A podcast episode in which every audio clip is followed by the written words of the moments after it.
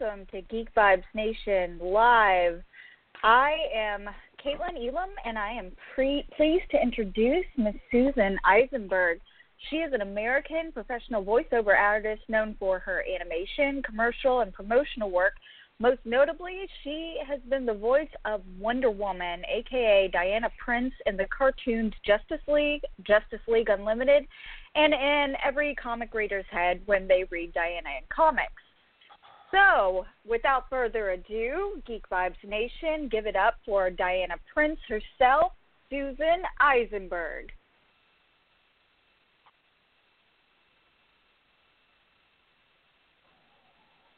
Well, it seems that we have not gotten Miss Susan Eisenberg in yet. And wait, I believe she's going to be coming on here in a minute. Susan, are you there? I am. I got through. Oh, okay, good, good. Well, it's great to hear your voice, and it's uh, it's great to have you on the show. And uh, I will go ahead and just, I, I know we only have you for a short time, so let's go ahead and jump right into it. okay, perfect. Hey, Susan, this is Dane. Um, just to let you know, me and Kanan will be conducting the interview. I got a couple questions I wanted to ask you. He'll conduct the rest of it. And once again, we are so happy to have you on. Um, my first question for you, uh, you know, before Gal Gadot could be comparable to you because of the representation of of you know where you're at as far as the time of a Wonder Woman and being a really really well known Wonder Woman with the geek community. There was Lynda Carter. So when you got the job for Wonder Woman, did you go back and like listen to the cadence of her voice, or or anything like that when interpreting your your version, or did you just do everything from scratch? And what is it like being the voice in comic readers' heads a lot of time when they read Diana? Wow. Okay. So two-parter.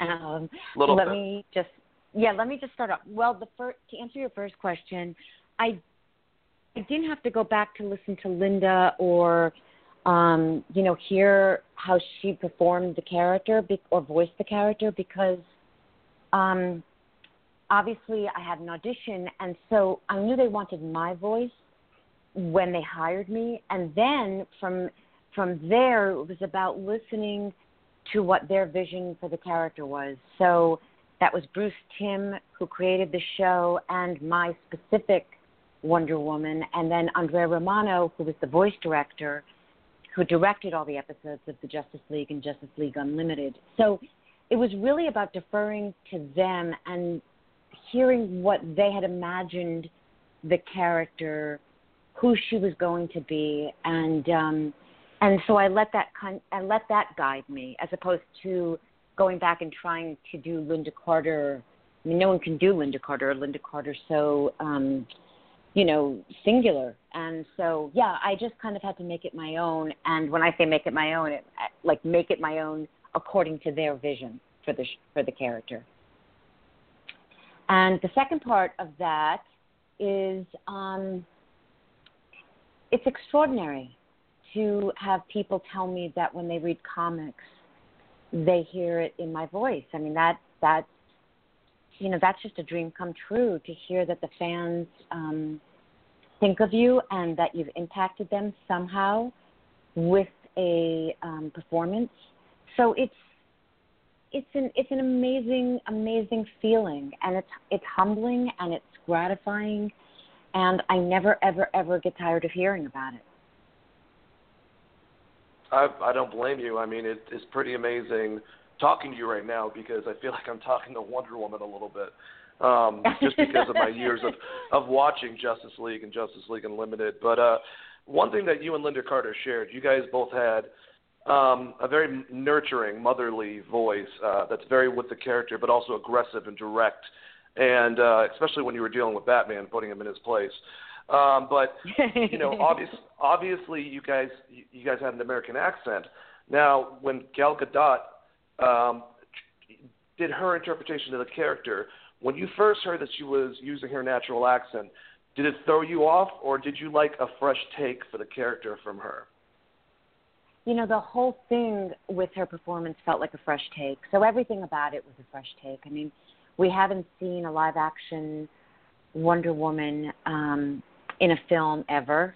So, uh, no, the accent didn't throw me off at all. And I think what really helped that was that everyone in Themyscira had a similar accent. You know, it, it was just so smart as a device that the filmmakers used to have everyone there.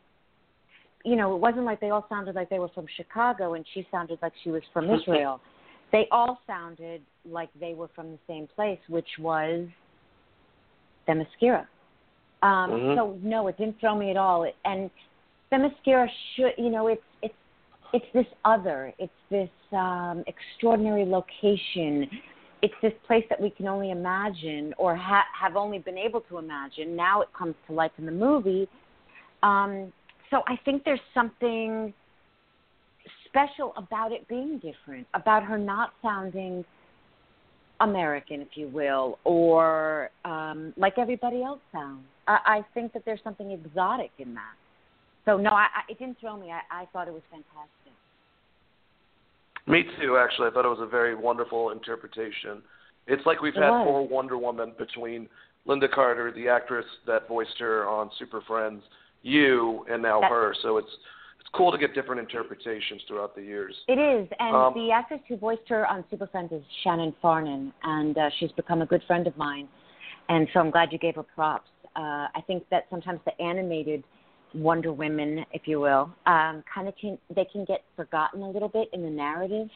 So fans like you who really appreciate that part of her story, I mean, you're so appreciated, um, especially by somebody like me who has made a living primarily through animation and voicing characters rather than appearing as them on camera. Absolutely, and the thing is, I just felt bad that I completely blanked out on her name at the time. But yeah, it's it's a recognizable voice that represents a character that, as a kid, I read, and I mean, just a just a great character in general. I'm waiting for a fifth one to be introduced because I think the CW personally could use their own Wonder Woman too. Um, I don't know if that would be Adrianne Palicki who tried it beforehand, but just just to me, I, I think the more Wonder Woman, the the the, the better, if you will. So well, and I think uh, that that's that's, in, that's inevitable now because um, the success of the film will only lead to other Wonder Woman projects. I mean, there's just that's there's no question that will happen now. Oh, I I, I completely agree with you, and mm-hmm. I mean even Rosario Dawson, she's also a Wonder Woman for the uh, the movie the, uh, animated stuff. So we had a lot of great ones, but I'm talking to probably my favorite uh, so far, mm-hmm. just because of watching you on the show. There was another character on the show, a very strong, strong female um, mm-hmm. that was on uh, Justice League and Justice League Unlimited. That wasn't a big character in the comics, but you guys displayed Hawkgirl kind of as like a Wonder Woman Wolverine hybrid. And yeah. I just was wondering, you know, would you like to see her explored in the actual movies eventually? Maybe the relationship, maybe the relationship with her and John Stewart also taking its course throughout the movies. Yeah, you know, yes, I have no idea what they're go. I have no idea what they're going to. You know, in in the Justice League that they've got going on, she she's not there. Um, but I always loved and Maria Canals-Barrera, who voiced her in our show in in Justice League and Justice League Unlimited. Um, you know, she just brought so much to this character. I mean, she's such a phenomenal actress, and so whether it was the action stuff or the love story with with um you know with Phil LaMarr's character with Green Lantern I mean it was just it it was so complex and and um you know and just it was just an amazing amazing portrayal so I think anything moving forward that's animated especially should involve Maria but live action it would be inc- I think there are like a ton of Hawkgirl fans out there and she's a kick-ass great character. So yeah, it would be awesome. Yeah, I could personally see like someone like a Jessica Chastain or maybe a Rachel McAdams really taking that role and making her as fierce as she was because I thought Hawkgirl was a great representation for women and the ferocity, um, just like you were with nurturing, basically, which is kind of akin to the comic books themselves. But um, you you you uh, you said Phil LaMarr. My next question is, what was it like working with such great vocal talent and actors like Carl Lumbly, uh, Phil LaMarr, Michael Rosenbaum, Michael Ironside, Powers Boothe, Clancy Brown, Mark Hamill, and uh, the amazing Kevin Conroy. Like, obviously, you're a very well-known voice actress, but you guys, it was like a bunch of heavy hitters all in one show, which is pretty yeah, incredible. Yeah, and some extraordinary women too. I mean, um, you know, we Vanessa um, Vanessa Marshall and uh, Grey DeLisle and um, Jennifer Hale, some really um, uh, Olivia d'Abo. I mean, really, really, really wonderful actresses on the show. Who you know who appeared on the show. Um, you know, it was intimidating in the beginning. Um, I, I'll be honest. I mean, it was. I had done animation before, but I'd never been a series regular. So it was it was scary going into that room with such extraordinary established talent. Uh, it, it got easier as I went along. I mean, luckily, and I've said this before, luckily Diana in her the first season of Justice League, you know, she was coming off of Themyscira. She was leaving her mother and everything she had known, and so bringing that vulnerability and and and that sense of um, the unknown helped me because I was kind of feeling that as well. I mean, it was it was like you know when I would park at the Warner Brothers lot and walk over to the to the recording studio, there was always this sense of I'm just I can't believe this is what I get to do today. And also, oh my gosh, I'm so scared. Because you you know there's a lot to live up to voicing her, and um, and you are playing with the big guys and gals. You know, you're you're playing in the big leagues, so you know you have to come you have to like know how to come through. And uh it you know it was an extraordinary experience. I mean i wouldn't be talking to you had it not been for that for that gig and i'm so happy that that happened so you could talk to me. But Thank it just you. you guys like i said had an all star uh group of individuals really doing some amazing things for voice acting. It um, my, it was it was it was pretty it was pretty magical. And you know it was it was the actors that were really something special. And then it was of course the you know the creative talent the producers the writers the directors. And i i you know i'm still close to a lot of the writers um and the directors dan riba and um rich fogel i mean you know dwayne mcduffie was such a hero i mean there were such extraordinarily talented people on the other side, you know, being directed by Andrea Romano and having Bruce Timm create it. This was, you know, a standout. And I think that um, the fact that its legacy is still living on says, you know, speaks volumes to their talents. Absolutely. And I mean, it just ridiculous talent. Um, Ridiculous. There's some there's something with the DC animated universe that I feel like a lot of fans like myself need. The last episode was incredible, but mm-hmm. not not necessarily acting you or asking you because I don't I don't know if you know or not. Um, have there been talks at all, or would you like to see personally maybe an animated movie uh, with the old style, or maybe with the new style, just with the characters kind of giving a better closing towards the DC animated universe? or just another story itself with all the actors coming back? You know what I, I see. I loved the ending, and you know what what what I'm always so tickled by is that um, you know we had two years with Justice League and then three with Unlimited, so that's a five year run, and that's really long in in that universe. I mean that's that's a we're, long we're time. We're selfish as fans. I know, and I get it. Listen, we're selfish as actors and writers and producers and directors. I mean, you know, the truth is we loved the show and we loved working on the show. Um, so we would have gone on and on and on and on. But I loved the last episode. I mean, I that last I can't watch that last scene, that last shot, um, without Beautiful. getting chills. It's magnificent. So I think it ended really like, you know, that to me it was a beautiful, proper ending. What I would love to see, I mean, and if I, you know, if I could put it out there, um, to the universe, I would love to see an animated feature of the Justice League. I think that um, we've never been reunited since the show ended. I think that the fans know us as an ensemble, as a team, and I think that the fans would love to hear us again. We um, have been united once at New York Comic Con uh, two years ago, and then this, in about a month, we'll all be united again at in Denver at Denver Comic Con. We're getting together um, for a panel. Uh, all of everyone from the Justice League and Andrea Romano. So that will be exciting. But again, I mean, I I uh, I've always wondered why they didn't bring us back in a project because the fan base is there.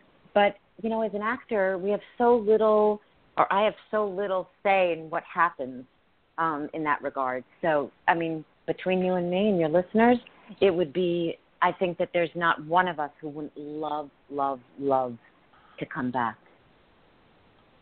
You heard it here, Geek Vibe Nation.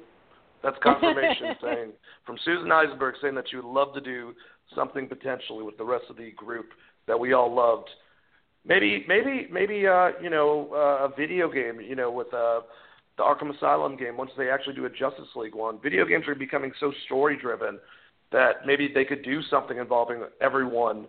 Um, who knows? Who knows what the future? but I'm definitely. It, it seems so logical, right? It seems What's so that? logical, doesn't it? Yes, it does. So Uh, it's like, why would you know? Why wouldn't they do it? But you know, you just don't know what goes on in in the meetings. You don't know what happens when they're all, you know, the executives at DC and Warner Brothers. You don't know what happens, so you just have to go with the flow. But you and I can have our our dreams, and we can, you know, and I think the fans do, and I think we as actors, um, who you know voice these characters. I mean, we would love to return to them. Exactly. And let me just uh, end with a statement before I pass it to Kanan. It was very lovely to uh, talk to you, Susan. Um, I talked to uh, Cal Dodd. He did the voice for Wolverine. You might be aware of him for uh, X Men animated series. Um, if you talk to Mr. Kevin Conroy, besides trying to say maybe he should come on our show, tell him that to call Cal Dodd to do a jazz album with him because they both have like a background in swinging jazz. Cal Dodd's down, so I got the thing started for a Slice and Dice album with Batman and Wolverine both singing on it. So if you could help me out on your line of work, that would be great. But I'm going to pass it to Kanan. He's going to take great care of you with the rest of the questions. I just had to throw that out there to get the ball okay, rolling. well done. Well done, sir. All right, thank you so much, Dane and uh, Susan. It's uh, can't wait to find out exactly uh, what your uh, responses are going to be to my uh, questions for the night. And the first one kind of piggybacks off of uh, what you and Dane were talking about as far as video games. Right now, we know one of the biggest video games out there is Injustice 2, Mhm. and you play a huge role in that uh, video game. So I wanted to ask you, how is voicing Wonder Woman on TV compared to the video games? Well, starting off, the recording is very different because when you're doing the video game, you're by yourself in the recording booth. And when you're recording the animated series, you're with the cast. So that's a very different dynamic um, right there. And, um, you know, they're, they're each a very different process. So when you're by yourself, you're basically there with the director or the writer who's giving you context for the game but chances are with the video game you haven't you haven't read um, the script for sure, and so you have to find out at the sessions how you fit into the game. You know, where is your character in this universe, um, and who are you? You know, who are you playing? Who are you? Whereas with the animated series, chances are you've read the script in totality before you've gone to your session, um, and you have a, a bigger sense of your character and how your character fits into that world. Just different, you know, very, very different experiences in that regard.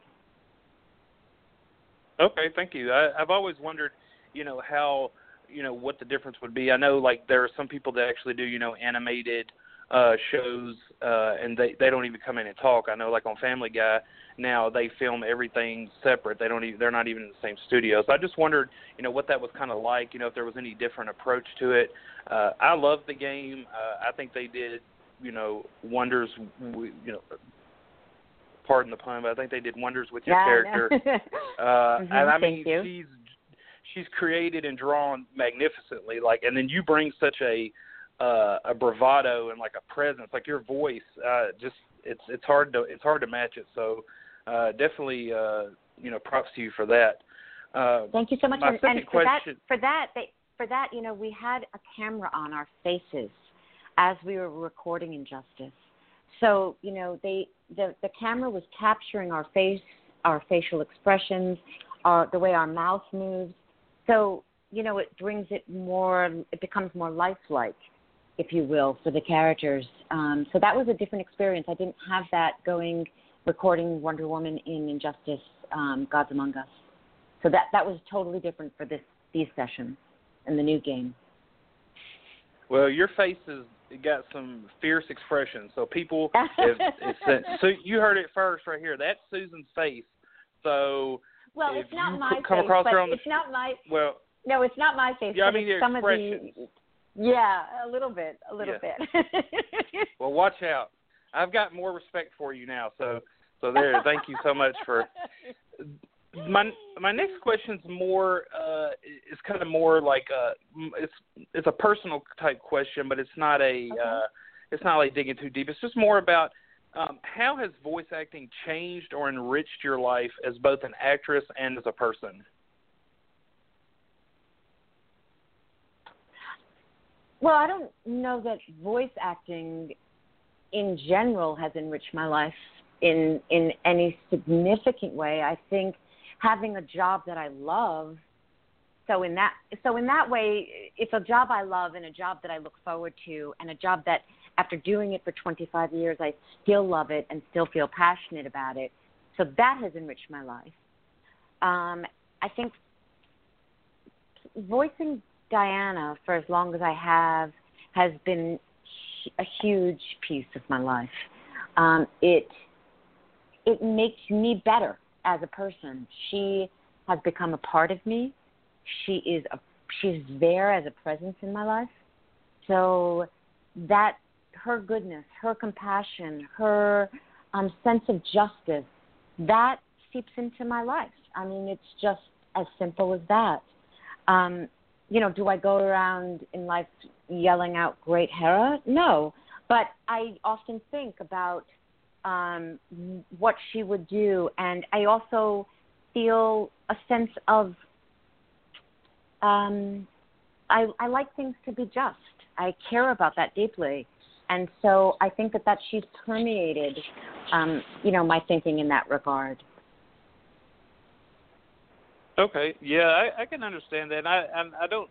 Uh, I can tell that you really love the character. I mean, just b- by your, and that's another thing too about voice acting is that you can just you can tell the people that really get into the character, and then you can tell the people that phone it home. Uh, so I don't, yeah, I wouldn't think that you're running down the street saying "Great Hera," but something tells me I think Kevin Conroy probably does get up in the morning and looks in the mirror and says, "I'm Batman." So. um Well, I wouldn't just, know I could Kevin just see early him doing in the morning. uh, well, I, I can't speak to that, wink, wink. But I can speak to the fact that when we do Comic Cons together, he does stand on a chair and says, "I am vengeance. I am the night. I am Batman." You know, then the whole place just erupts into crazy mad applause. I, I bet. I, I bet his uh, his booth stays uh, packed. Uh, oh, it does. I wanted to ask you: Do you have any?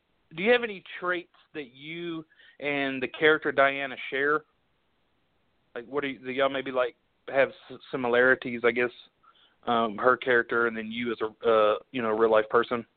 Well, like I said, I I I think we have a strong sense of justice. So um, I try to be compassionate.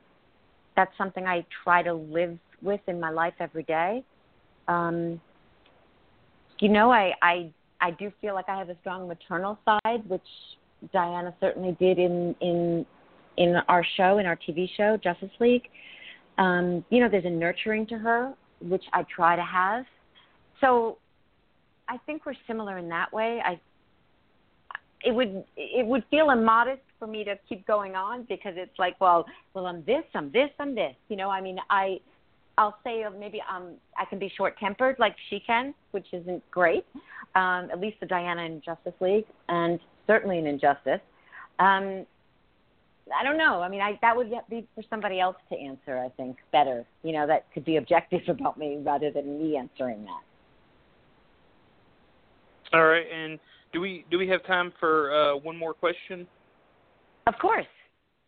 Okay. Well, I got I got just one more uh, question for you, and I just wanted to uh, to find out, you know, what was your your big break? What was the moment that you got noticed uh, in the industry? Um, well, do Justice League. Yeah, I mean, there's no question. There's, um, you know, there's all these different aspects to doing voiceover. So there's commercials, there's promos, there's animation, there's video games, and if you know, hopefully you're successful in all those, and you can make a living doing all of them. But the the one thing that has given me any kind of notoriety is is voicing her. And had I just done it in Justice League, um, I I think obviously I'd be remembered um, for that, but it wouldn't have had the the, the staying power that it has um, because I've I've continued to do it. I've been lucky enough to be asked to do it in other you know in other games in other um, you know in other in other places. So that is I mean there's nothing else I've done that has given me notoriety like Diana. There's nothing. And if people do know me, it's because of Wonder Woman. It's because I've been lucky enough to have voiced her for 17 years.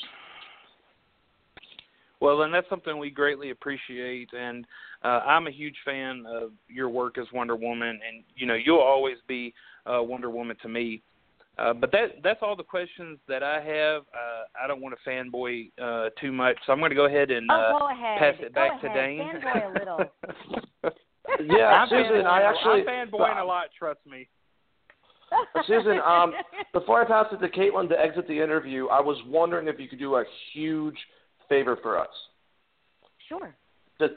We just want you to do a drop, basically. You got a very famous voice, and we were happy to have you on. Could you possibly say, "Hey, you're listening to Geek Vibes Live. This is Susan Eisenberg, aka Wonder Woman," or however you want to say it, basically. But like, say it like that, really, as okay, Diana. sure. Sure. That would be awesome. um, when do you want me to do that? Um, right now is fine. Whenever you'd like. Okay. Hi, this is Susan Eisenberg, aka Wonder Woman, and you're listening to Geek and you're listening to Geek Vibes Live. Stay tuned. Love it. It gives a character with a little with a little uh, jump right there. I loved it. Thank you so much. You're so welcome. I'm gonna pass. I'm gonna pass to Caitlin to close it out. Okay, perfect. Thank you. No Thank problem. you so much, Susan. It was so great to talk to you and to have you answer our questions. And you have a great day. And thanks, thanks again so much from all of us here at Geek Vibes Live. Thank you so much for inviting me. Honestly, you really extended yourself, and you've been nothing but lovely throughout this whole thing. So thank you. Come Oh, back not and uh, talk to not us problem. again. Absolutely. Oh, we would love Just to have invite you. me. Invite me. Oh yeah, definitely. I'll come back. Yes. I'll come back. Yay. Have a great right. weekend, Thank guys. you so much. Yeah, we'd appreciate that. have a great you. weekend. You too. Bye bye. Bye bye. Wow, that was so much fun. And I hope you guys are excited as I am that we got to talk to the great Susan Eisenberg and have a lovely chat and have her answer our questions. Good job to Kanan and Dane for a remarkable interview, as always. And let's go ahead and jump into some news. But before we do that, we're going to go ahead and introduce the guys so you know the names to the voices. Uh, first up, we have Juwan. guys. Hey guys. Hi, Wow, Juwan. Sorry, I had myself There he muted. Is. Oh, that's, no, I understand. I should have given you some more warning there. Um, we're going to say hey to Kanan. Hello, I'm the the guy still fanboying over here after talking to Susan Eisenberg. I mean, I just mm, okay. Go ahead. Uh, Do you, let's get. do you need a minute? Like, do you want to like I do go need take a minute. breather? That or? that was uh that was pretty cool. That was um yeah, yeah. you know that, that I I haven't you know y'all got to talk to some of the other people. It was uh it was awesome to to get to ask her those questions. So Great job, buddy. Oh, yeah, you did a great job. Oh yeah, you did a great Yeah, thank job. you. And I mean, it is it is a rush, isn't it? Like you're just like I can't believe I am talking to this person right now. It is so cool. Uh, last but not least, we have Mr. Dane Alves. Alves. I always say your name wrong. I want to say Alves, but it's Alves. It's okay. It's Everyone Al. does that. Uh, Alves is Alves. Portuguese is Alves. Alves is much more other Hispanic cultures, but it doesn't matter. I am doing good, and I think we also have uh, Gerald here too, don't we? Do we have Gerald? Yep. How you guys Gerald, doing? How you doing? It's good I'm to good, I'm good. show, buddy. How are Chilling, things going chilling. for you? Just chilling. Uh, All right. Well, just- it's good to have you, chilling. and the more the merrier. And uh it's great to have you on the show. Let's go ahead and jump into some news. How do you guys? Hey, how does that strike you off? Caitlin, Yeah. before we move on, just just uh, just to go forth, we're doing a little uh, you know show stuff right on air, but that's okay. Um, just put Gerald where Nick is. So you to me, me to Kanan, Kanan to Juwan, Juwan to Gerald, and Gerald, you will be passing it back to Caitlin, if that makes sense. Heard. As long Heard. Sweet. We have a plan. Awesome. Yeah. Okay. All right. Let's do this. All right. First up, we have Jessica Chastain, and then she is set to play the villain Empress Lilandra in X Men Dark Phoenix. And let's go ahead and start with Juwan. Yes. Um, yeah, I mean, this news is great. Um, only thing I hate about it is uh, Jessica Chastain should be in um, the DCEU. Doesn't mean she can't be. Um, it just means you know she's she's gonna start filming hopefully sometime this year for um, Dark Phoenix for it to come out next year. So she does still have time to possibly be our Poison Ivy. But you know this is really exciting news. She's a phenomenal actress. Um, I'm totally fine with that. I'm just more so nervous with Simon Kinberg um, directing more so than I am about any of the casting.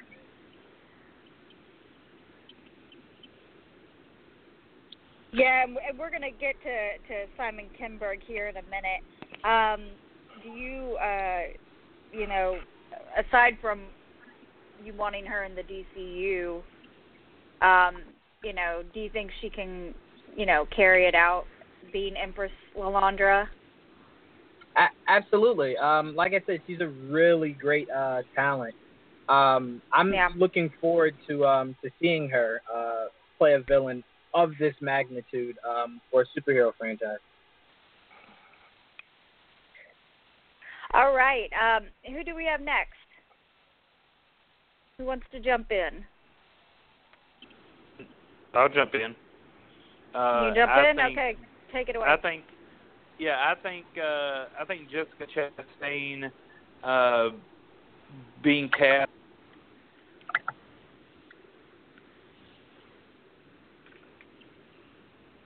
Kanan? coming over you being in um, the DCEU. So, anyways, I think Jessica Chastain will bring uh, a very uh, sophisticated, uh, senior type approach to the movies. I think if she really is going to be uh, the villain that they speculated, I think she'll be perfect for that role. Um, I do agree with uh, Juwan on her being, or uh, Simon Kinberg, sorry, on him being the director. Uh, there's a lot of people that really, uh, you know, are kind of like worried about it. But I guess only time will tell. But as far as her being cast, I think that's fine because, like I said, I, I wanted uh, Bryce Dallas Howard to be um, in the DCEU. Okay. Okay. Uh, all right. Uh, Dean, what are your thoughts on this? Well, I mean, if you get a good actress like Jessica Chastain, there's nothing I really can uh, bitch about. Um, I, I will say that I love Jessica Chastain. Uh, if she's playing this role, I think she'll do a great job. The initial reports where her and Angelina Jolie were up for this role, I would have loved to seen, like specifically out of the two of them, Angelina Jolie play this role. She already has chemistry with um, uh, the actor that plays uh, Charles Xavier, whose whose name is completely escaping me right now. But they were both in Wanted, so they already have that type of on-screen chemistry. And McAvoy. wow, that was beautiful. Um, and Jessica Chastain, like we've said, Poison Ivy, Hawk Girl. There's a lot of cool characters that she could play, but we're basing that off of hair color.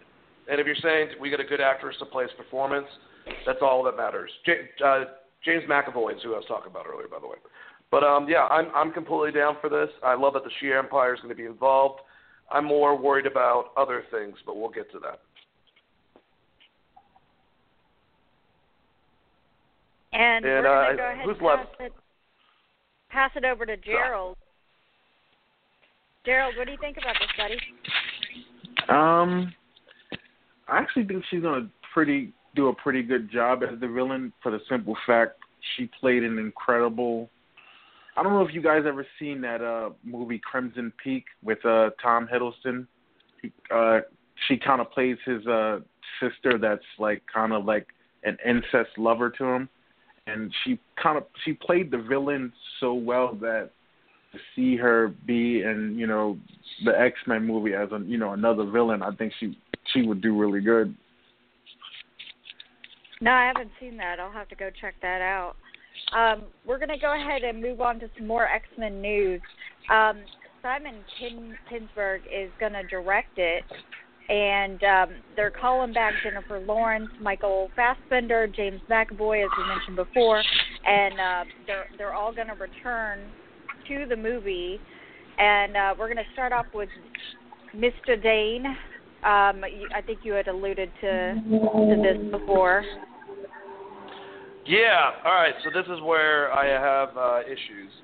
Um, I think there's a lot of people that that just completely downgrade the X Men franchise as it is. And if you look at the last couple of films, we've had First Class, that was a great movie. We had Days of Future Past, that was amazing. Apocalypse was a little bit of a dud. We will all admit that. Deadpool still connects to the same universe. They're building their thing. Everything going forward. Logan. I mean, they're really putting out some solid films. I'm still worried about Simon Kinberg taking over for Bryan Singer because even though he's been a part of it since the original trilogy and has helped out, he is a writer, and just like Roberto Orci with the third Star Trek movie, I don't know if you give a writer that big of a film and expect something to be able to be really, really good, especially involving the cosmic universe for the first time within Fox. So that makes me nervous. I still think that he has a lot of potential because he's been a part of it and on set so much that maybe he'll be fine with a good cinematographer and a good mind. And he, he wrote the script and he already knows what to do, that's fine. I love the fact that James McAvoy's coming back. I love the fact that that Michael Fassbender's coming back. I am not going to shit on Jennifer Lawrence and say she's a bad actress. She is a great actress. She's one of the best in this generation. She checked out from this movie series after the first one, back when no one knew her. She doesn't really care. She hates putting on the makeup. It just seems like she doesn't want to be there, and I don't want this this story associated around her at all. So to me, that's my biggest worry about it. And uh, who knows? Maybe we'll have to. Maybe it will be an issue. Maybe it won't. Um, Kanan, what do you think? Yeah, you kind of uh, you kind of took some of my uh, thunder with your response as far as uh, Jennifer Lawrence goes. Uh, I do not dislike her as an actress. When she's on, she's on, and she's one of the best in the industry. But you're right, she's phoned it in on the last two X Men movies. I was really shocked to hear that she was coming back because there was so much talk that the last movie she was going to be in was with Apocalypse. Uh, also, they've kind of like turned the series and focused it more on her in the you know with the uh, the newer group. I don't like that one bit. Uh, so I hope they don't go that route with this movie. Uh, but uh, you know, I made you know Simon Kinberg. I'm not sold on him, but I really do think that Fox is getting their stuff together with their movies. Uh, I did not dislike Apocalypse. I thought there were things that could have been done better, but I thought overall the movie was was solid, uh, very um, rewatchable. Uh, it's not the best in the series, but it's it's definitely uh, well. But I'm they've got enough A-list players coming in, uh, McAvoy, Chastain, uh, you know, Fassbender, all them to come in. Uh, I'm you know I liked. Uh, I'm losing her name, uh, but the girl from Game of Thrones. Um, Sophie Turner. I liked. Yeah, Sophie Turner. Yes, thank you. But I really liked her as Phoenix, uh, Jean, in, in Apocalypse. I think she's going to do great. So I, I'm I'm excited for this movie. And let's see what Juwan has to think about this. Um, yeah, no, I'm I'm excited that the cast outside of um, Kinberg and Jennifer Lawrence are a part of it. Um, I have nothing. I have no problems with Jennifer Lawrence, the actress, but I have shit ton of problems with Jennifer Lawrence as Mystique. Um, it has nothing to do with her acting capabilities, and I think sometimes people get those lines blurred, um, and there's no need to. She, she to me um, doesn't embody what it means to be Mystique, and that's not me saying she's acting poorly as Mystique. Um, Rebecca Romijn, when she took on the role, we only saw her um, as her actual skin color. I think maybe two to three times her entire time playing Mystique. And to me, that's very important. I don't want to see you as, um, you know, the the full white um, Mystique. Like I need you completely in blue. And you changing from that is like the equivalent of Robert Downey Jr. always having his Iron Man mask on, or when he has it on, you know, the camera pans to to him inside of the mask. So we very rarely, outside of a fight sequence, see him actually fully suited up with the mask down. And just small things like that bothers uh, bothers me. I mean, that'd be the equivalent of Ben Affleck playing Batman and having his cowl off for majority of the movie. It's just it's it's one of those things where it's like we know um, that you know you're very attractive. You want to show your face a lot, but we know who you are. We still know who you are even if you have the makeup on. Um, there's a reason why Mystique is all blue, and I think you kind of need to cater to that more. Um, and a lot of those things, and that might not even be her fault. That might have been the direction of the director. So, like I said, I don't put all this blame on her. I just haven't believed her character Mystique um, since First Class. Um, so I'm just hoping maybe we can get her more interested, maybe, and get a different side in um, Dark Phoenix.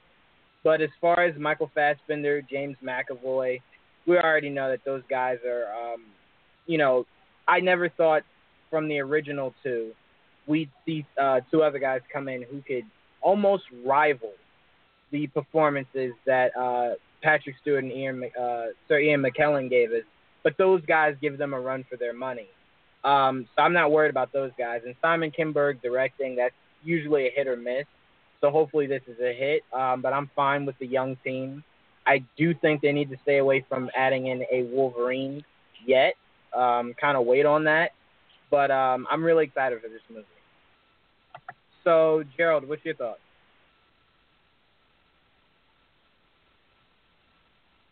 Gerald. Oh my bad. I I'm I muted my phone so no noise would get through. My bad. But um, it's okay. Yeah, sorry about that. I don't know for some reason my headphones is making like making noise. But uh, wait, uh, about the director, that's I really don't know who he is. I, I really don't have a comment on him. I mean, I, I want to just you know speak out of turn or make up some junk, but I really have no clue who this guy is. I'm like reading facts about. The only thing I know is, is picking the X Men movie. Uh, yeah, no, I mean that's that's that's not a problem. Um, he he's he's a pretty good director. I mean, he he does have his kind of hit hits and misses, but I completely understand that. Uh, back to you, Caitlin.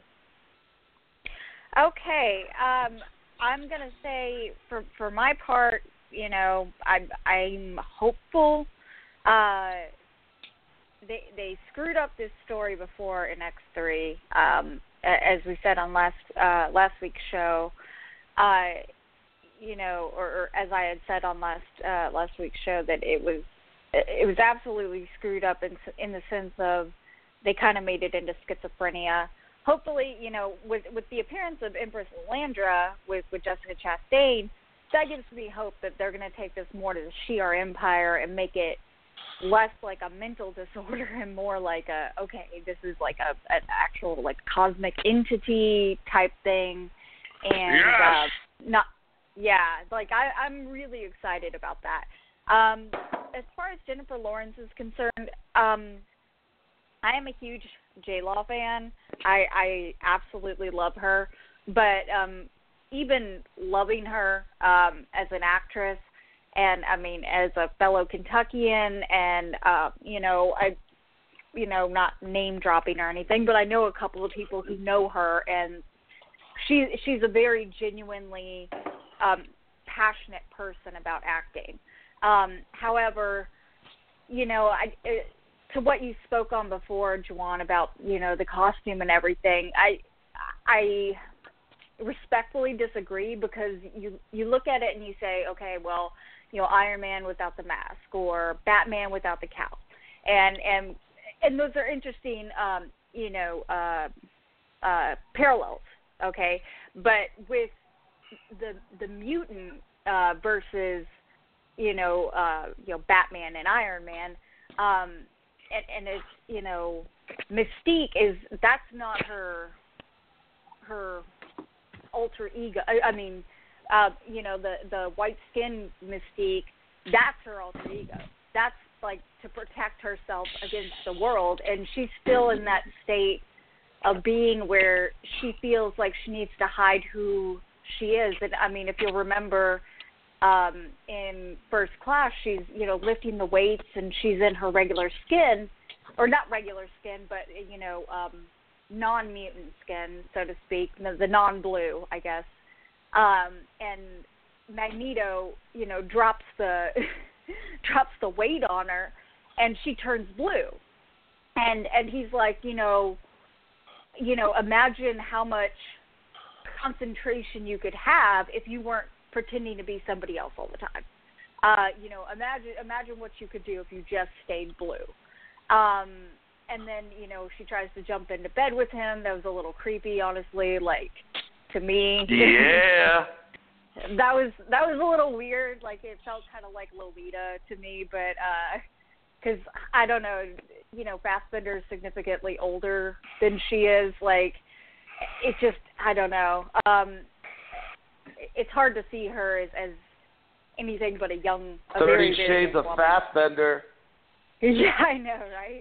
Well- um, so, but she jumps into bed with him, and then he's like, you know, and she's her, you know, white skin mystique, and then he's like, okay, um, you know, a, you're a little too young. B, let me, uh, you know, that's not who you really are.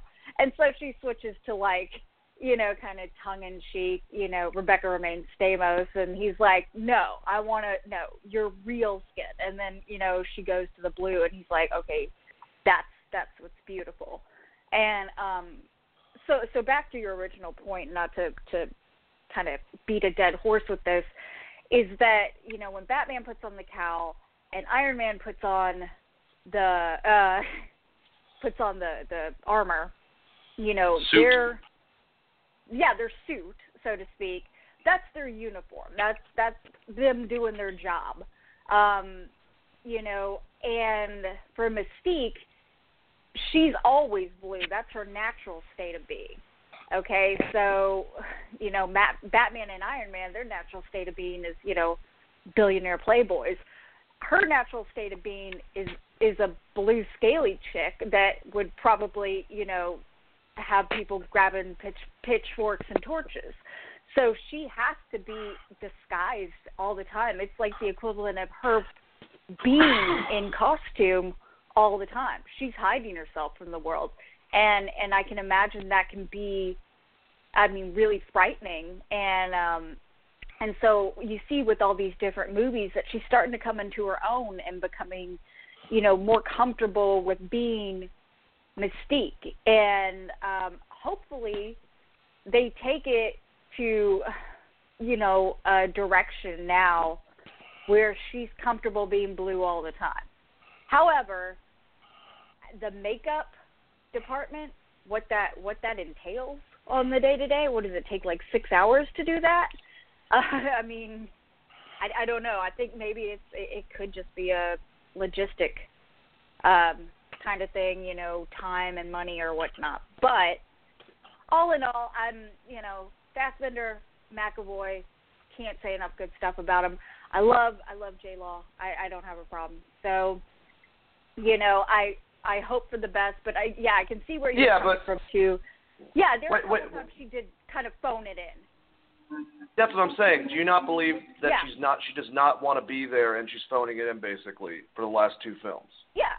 Yeah, no, like I I was more speaking to why she's not blue all the time, um, as opposed to uh, you know, her acting prowess is excellent. However, she's come from, you know, doing things like Cold Mountain and, you know, um, you know, uh the Silver Linings Playbook and like really serious dramas, joy, that kind of thing. And I mean, even Hunger Games, that that dealt with like, you know, killing children.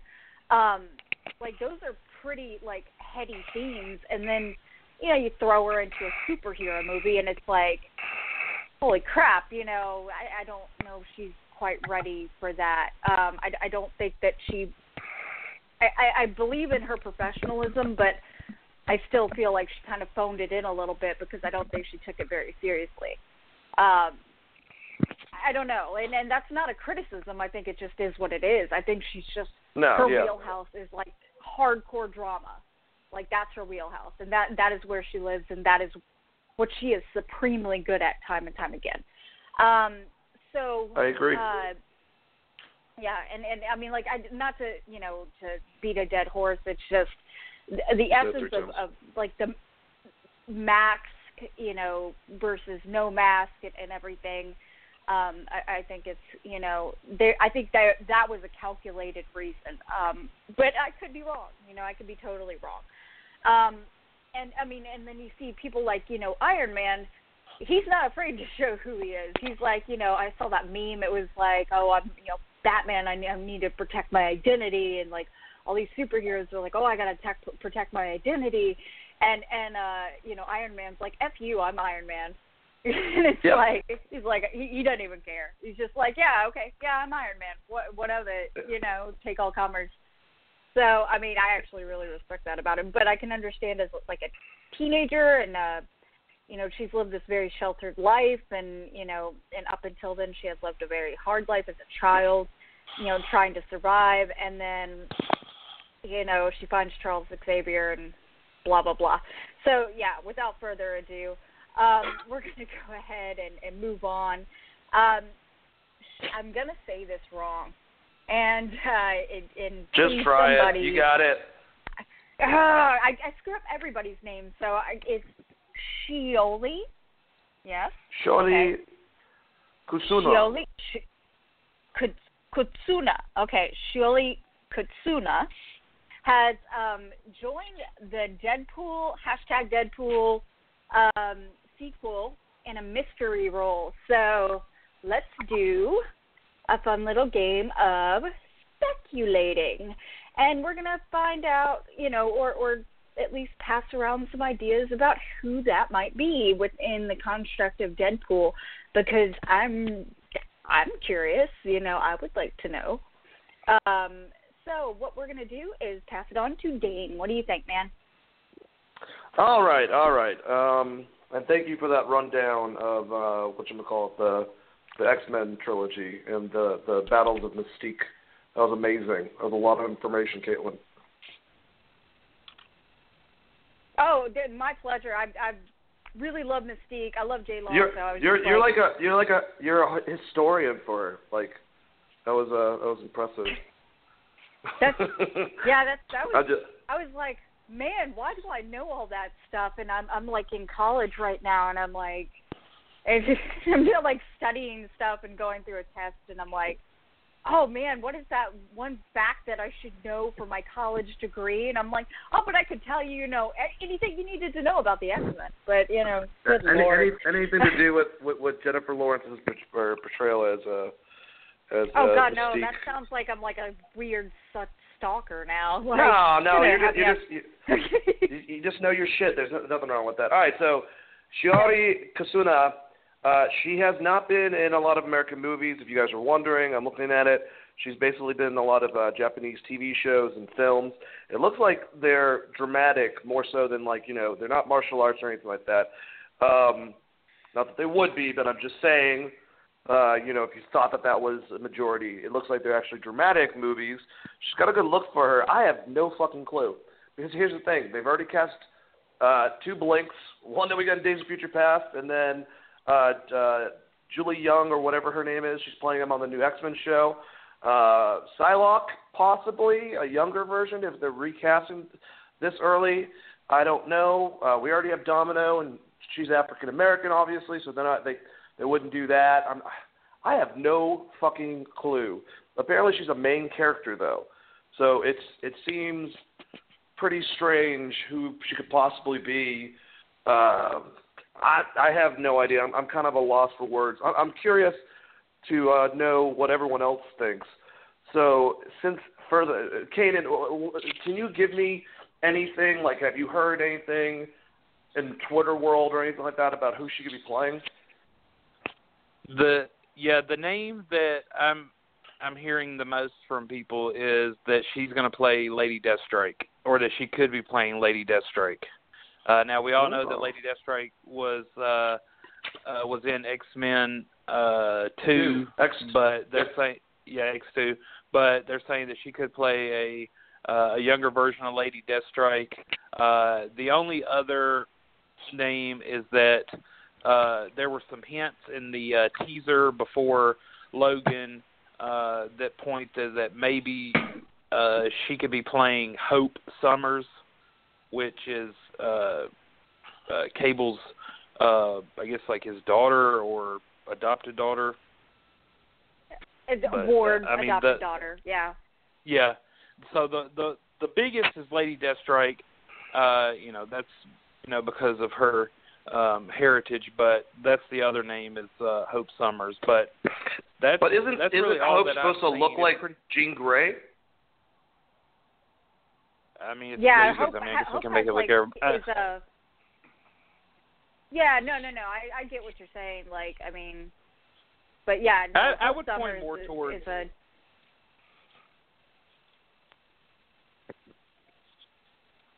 I wonder what Juwan Kanan? thinks. Yeah. Yeah, Juwan, what do Um, you think?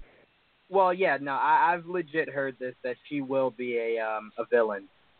Um, not the main villain, obviously, but she will be on the side of whoever the main villain is. Um, I haven't Kesy. really asked her. Go ahead. What are you saying, Kanan? Uh, that Jake Kesy guy, I think he's supposed to be the main villain, isn't he? Right. Yeah. Um, she's definitely going to be the villain, Lady Deathstrike. Um, I heard that also. I'd I'd lean more towards that, especially since um we could maybe be getting more people out of the um the experiment that Wade had to go through. Um, we don't know all the mutants that were experimented on, um, so she definitely could be one of them. Uh, I think it's it's a door, it's a doorway to possibly down the road Logan coming into um, this universe with Deadpool and Lady Deathstrike, with possibly Omega Red down the road. Um, opens it up a lot That more awesome. for that to be the case, uh, and that's what I'm hearing. We could get an Omega Red, obviously not for Deadpool two, but going forward to open it up for a Wolverine to kind of fit right into um, this universe. But she will be a villain. Uh, like I said before, I didn't really ask around that much because I didn't think Deadpool was going to be um, starting filming as soon as it did. I thought I had more time. But um, from what I was told, she will be a villain, and Lady Deathstrike is the the name. What are you What are your thoughts, Gerald? Um, I can't pronounce her name, but I, I, I see a picture of who you guys are talking about, and I would love for her to play the. Well, she the character name is Surge, and Surge was an ex uh, on an ex X Men, and uh, she went out and formed her own team and stuff like that. And like with Surge's powers is like electricity. She has like a bionic arm and stuff like that. So I know she's gonna play a villain, but you know, I would love to see them make Surge a villain because Surge is like one of like you know a like a badass character, but she's also from Earth, I think six sixteen. But I would like for her to see you know see her play Surge. That's like a, a fan favorite of mine. Um, I do want to say, me and Kanan are only speculating. we obviously don't talk to anybody that's a part of Fox or a part of the actual project. So I don't want it to be like we're breaking news because that's what we're gonna hear. Um, so I, I kind of want to make sure we're putting. Wait, putting what's going in on? You're breaking news? Is there breaking news right now? What's going on? Because Dane, you know how you know how uh, sensitive the the page can be, where everyone's going to be like, Swan said it's Lady Deathstrike, and she's definitely going to be a villain. So I'm taking him at his word. I'm not breaking news. I'm only telling people what I was told, but I'm not. Did you hear that, Sean? Yeah, I'm talking to you, Sean. Not but I'm not told by anybody who's literally a part of Deadpool 2. So I just have a lot of people that I know that have their ears to the ground that know somebody that um, is close to the project. But before I pass it to you, Caitlin, um, Kanan just wanted to add something on Omega Red. Yeah, I, I cannot believe you, you you brought him up, Juwan, but I'm like geeking over here because I always felt like Fox dropped the ball with not using Omega Red because he is a integral part of Wolverine's uh past and history and that character gets slept on so much. Uh if people out there if you do not know about Omega Red, please look him up. Uh he's uh, he's the Deathlock of the Marvel universe that people just do not realize how badass those characters are, and they get slept on. So uh, I would love for him to be in a movie. Uh, I think he'd be a great villain for Deadpool, even if uh, we never see him go up against Wolverine. But I just cannot believe you brought it up. I'm just glad that me and you both share uh, a love for Omega Red. That's what I was getting. If you uh, maybe I didn't read into that right, but I I've always said Omega Red should have been. Uh, you know, involved in the Wolverine movies or mentioned or hinted at or something. Yeah, no, I um Omega Red is definitely a name that when I was speaking to the the person I was talking to, he was saying that from what he was told, Omega Red is in the uh the framework of what they want to do going forward. But he he made sure he stressed by no means is he saying he'll be in Deadpool 2. He's just saying if Lady Deathstrike is legit in this movie, they are kind of showing you exactly what's to come going forward. And Omega Red would be the next logical step because he did kind of float around with Deadpool and Wolverine also. But back to you, Caitlin. All right. Um, I I really honestly I'm in the camp of I'm not sure. So I would say Lady Deathstrike just from my own, you know, I th- I think that might be what it is. Um you know, you you you want to throw Deadpool against somebody with a healing factor and um you know, you want to throw him against somebody who who's not easily beaten um, Lady De- Lady Deathstrike fits that mold. Um, you know, in lieu of uh, Wolverine. Uh, so, you know, and, and I don't think now is the time to bring on another Wolverine, not in X Men, not in Deadpool. I think they need to let that simmer a little bit, you know, because Hugh Jackman literally just left. He's still doing press for for Logan Noir, so he was just in London uh, with Dafne Keen for that. So I, I think it's a little preemptive to to go ahead and say, okay, well, let's throw Wolverine in there. Um, so you know, right after he just left. So yeah, the obvious, I guess not obvious, um, because I'm speculating. Truly, is is Lady Deathstrike. You know, you want somebody uh, a badass adamantium laced somebody with a healing factor. Lady Death, and you don't have Wolverine on hand, you know, Lady Deathstrike. So, um, that being said, we're going to go ahead and move on to some. Um, we're going to shift from Fox to Marvel, so it's kind of in the same lane, but you know, we're we're shifting to Marvel because it's the most messed up divorce, child custody thing in history with Fox and Marvel, and who owns what and when and where. Um, and Kevin, he, I you know what? I swear to God, guys, I can I can read, but some of these people have the most weird last names, and I can't pronounce them to save my life. Feige, Kevin Feige. Am I am I right here? Kevin Feige. What? The guy that's the head of Marvel, bro. Come on, Caitlin. Know, just, you're I, you're I better know, than know that. Who he is? No, I I just never hear his name like pronounced. Like nobody like says it out loud to me. I just read it and I like my eyes just skim. I'm like Kevin B whatever, and then uh, like Kevin. Okay, his Give name's me Kevin. give me your nerd card. I want your nerd card back now. no, Get it over no, no. I'm gonna Nope. swallow it. you can have it back later. You Um, probably think Stan Lee is Asian. God.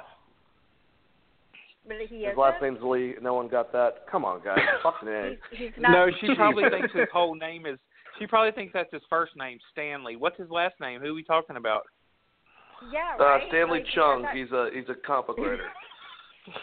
I thought he I thought he was Bruce Lee's son. I I Yep. thought that was it was like a dynasty. And, Well, what, and what, he what's just what's moved what's into good old uh what's good old Kevin Feige doing? Feige. Okay. Um, after I just like totally embarrassed myself, Kevin Feige he confirms that uh, Venom will not be connected to the MCU, which is the Marvel Comics universe. Um, it it will be a separate kind of entity film, which means no Spider-Man, no you know, so it's just going to be Venom, and uh, which is of course Tom Hardy. So, Dane, uh, you have an opinion, sir? Oh, I always have an opinion, and it would. All right, uh, Corey, I know you're listening out there, or you're eventually going to be listening to this. This proves that it's not going to happen.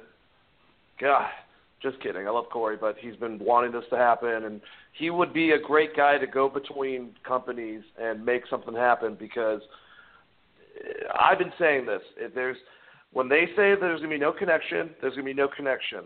What Sony is doing right now is they're building up their universe so that when Tom Holland's contract is out, either they already have an established universe and they don't need him, or if things are not working out with a re-sign with Disney, they can go, all right, he's in this, and then they have a whole universe of characters already established.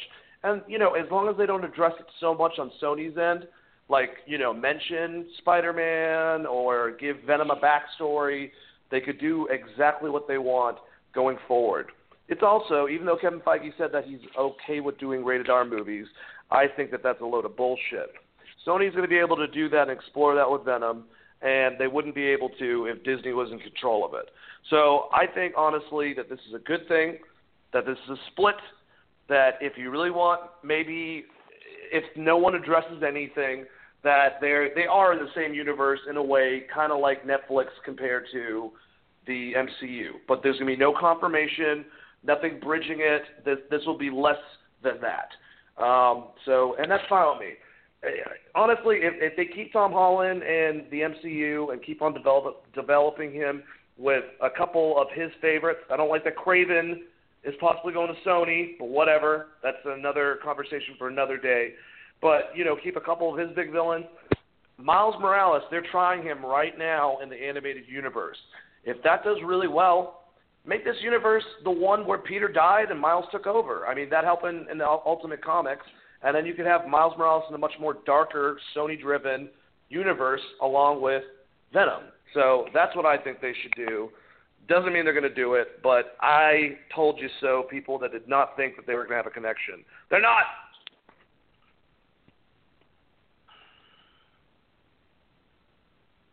Oh, and yeah, I'm supposed to pass it to Kanan. Kanan. Yeah, this is this is going over like a peach. Uh, no, uh, From I- Georgia. I, I, yeah, yeah, exactly. Uh, no, I, I agree, and I think that's the best approach right now. Uh, I would like to see if you know if Sony really uh, keeps that promise in a couple of years when they get the full rights back. Uh, I guess we'll just have to wait and see, you know, how well um, Holland does as you know Spider-Man, uh, or you know how well Tom Hardy does as Venom. Uh, I think it's good to keep it separate right now because just they're wanting the Venom movie to be R, and you know they're kind of just trying to introduce some other things. But I still think in a way it's going to be Spider-Man will still be part of it. They just may not, you know, really talk about it much. But it's kind of hard to have a world with these characters and there there not be a Spider-Man. Uh, I still really don't get uh, Sony's approach to this, but uh, they feel like you know they can you know create a good movie and create their own universe. I just don't see why they wouldn't want to do it with the core piece, which is Spider-Man. So I guess uh, time will tell. And Juwan, what do you think about this? Um, well, I'm still recovering from Dane, but no, um, I think this is mainly. What There's Sony's areas in Atlanta that are still recovering from me, Juwan. um, Sony's kind of making Marvel's job, uh, or the MCU rather, uh, is making their job really hard because now I think it's it's a game of who can um declare who first. So like, what is MCU gonna do if Sony's like, you know what, Norman Osborn's in our in our world? Like, does that mean the MCU then won't use Norman? Because then what you'll start making people get confused by is like, all right, so there's two Norman Osborns, so why can't there be two Venom? So it's one of those things where it's just like, I need Sony to kind of slow their shit down so we can establish our Spider-Man in the MCU like legitimately as far as Dude. the the characters that we need to have. Juwan, Yeah. To me, they, they they gotta they gotta figure out what villains go where. I don't want doubles in a Sony Spider-Man universe, and that that will just be ridiculous. Well, that's what I'm saying. So what I'm saying is, if he's saying, if Kevin Feige's saying that there's no Venom in the MCU, right? And let's say Sony comes out when you know we start getting more about the the Venom movie. What if they come out and they're like, well, we have Norman Osborn in our movie. So what I'm saying is, I don't want that either. I don't want two Norman Osborns. I'd prefer Marvel, I mean MCU, to have Norman Osborn and use him properly than for Sony to take him and not really use him the way that they should um, and totally waste that character. So what I'm saying is, I don't want Sony to start establishing a uh, a Venom universe, Spider-Man characters, and then we don't have um, that much to use for the MCU. So I mean, I thought the MCU went out on a um, on a stretch, making Shocker and Vulture the first villains for their Spider-Man universe. So um, it's going to be interesting to see what they do for Part Two and then Part Three. I just hope Sony doesn't get in uh, the MCU's way as far as um, creative uh, for um, the Spider-Man universe. Back to you, Caitlin.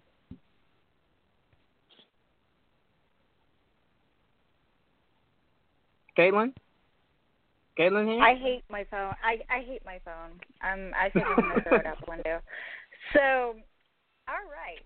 Uh, what I believe, um, aside from not knowing how to pronounce the guy's last name, which is which is absolutely horrible, um, I'm I'm gonna go ahead and say that I I don't know. At this point, it, it's like watching the most acrimonious, weird child custody battle, as I said before, where they're like, okay, like it's like Brangelina, which I guess is now just Brad and Angelina, um, getting a divorce. It's it's apparently pretty nasty. I'm I'm not going to speculate on on somebody's personal life like that past that.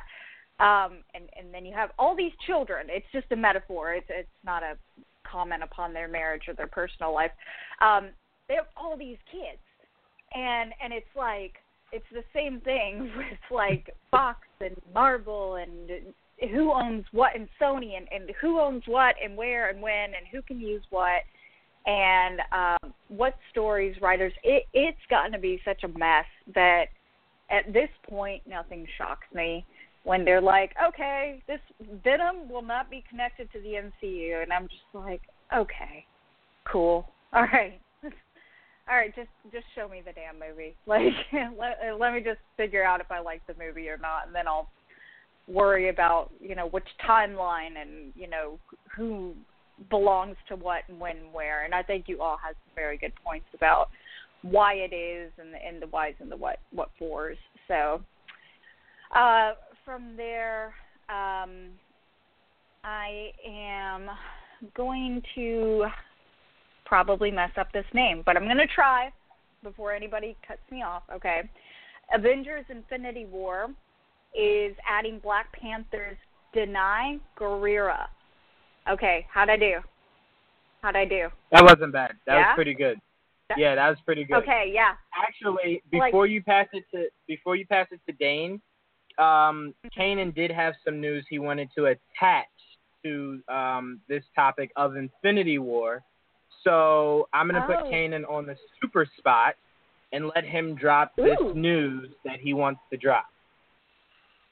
Ooh, okay, Oh, my goodness, yes, I fit- Kanan. Yes, thank you. I I feel I feel so honored because I didn't think I was going to get to say it, but uh, Say I it. have read that Scarlett Johansson was on the Late Show with Stephen Colbert. They were talking about Infinity War. They were joking about uh, how many characters are going to be in the movie, but Johansson did say that there is one scene where we will see 32 Marvel characters on in one scene. 32. 32 Holy That is a fuck! 30 That's a lot of people. in one scene and they were joking about that there's like 60 characters in the whole movie together but she she did say that for sure there's going to be 32 in one scene. So i i just I, I don't even know what to say about that. That's mind boggling that we've gotten to this point to where we can have 32 characters at one time on screen. So that's my Infinity War breaking news. If you'd already heard it, well, you heard it again. If you didn't, then your eyes are probably bouncing out of your head right now with that I, huge I just peed breaking a little. news. I, I just Yeah. peed a I'd. I'd say that like anybody with ADHD or like some sort of attention deficit disorder uh probably needs to double up their dose before they go see this movie. Because I'm sitting Holy here, crap. I'm just like, oh, oh my god, that I mean, I don't have ADD, uh, and I cannot imagine following that many people, even on a big screen. Like I, I am really interested cinematography, likewise, how they're going to pull that off without making so many people be like, oh my god, I can't handle this. I, I need a Xanax. Like, what is what is going on right now?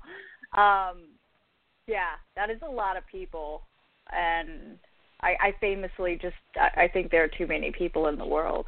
Like, I don't know. What? So there's just there are just too many people. Was have you ever seen uh The Office?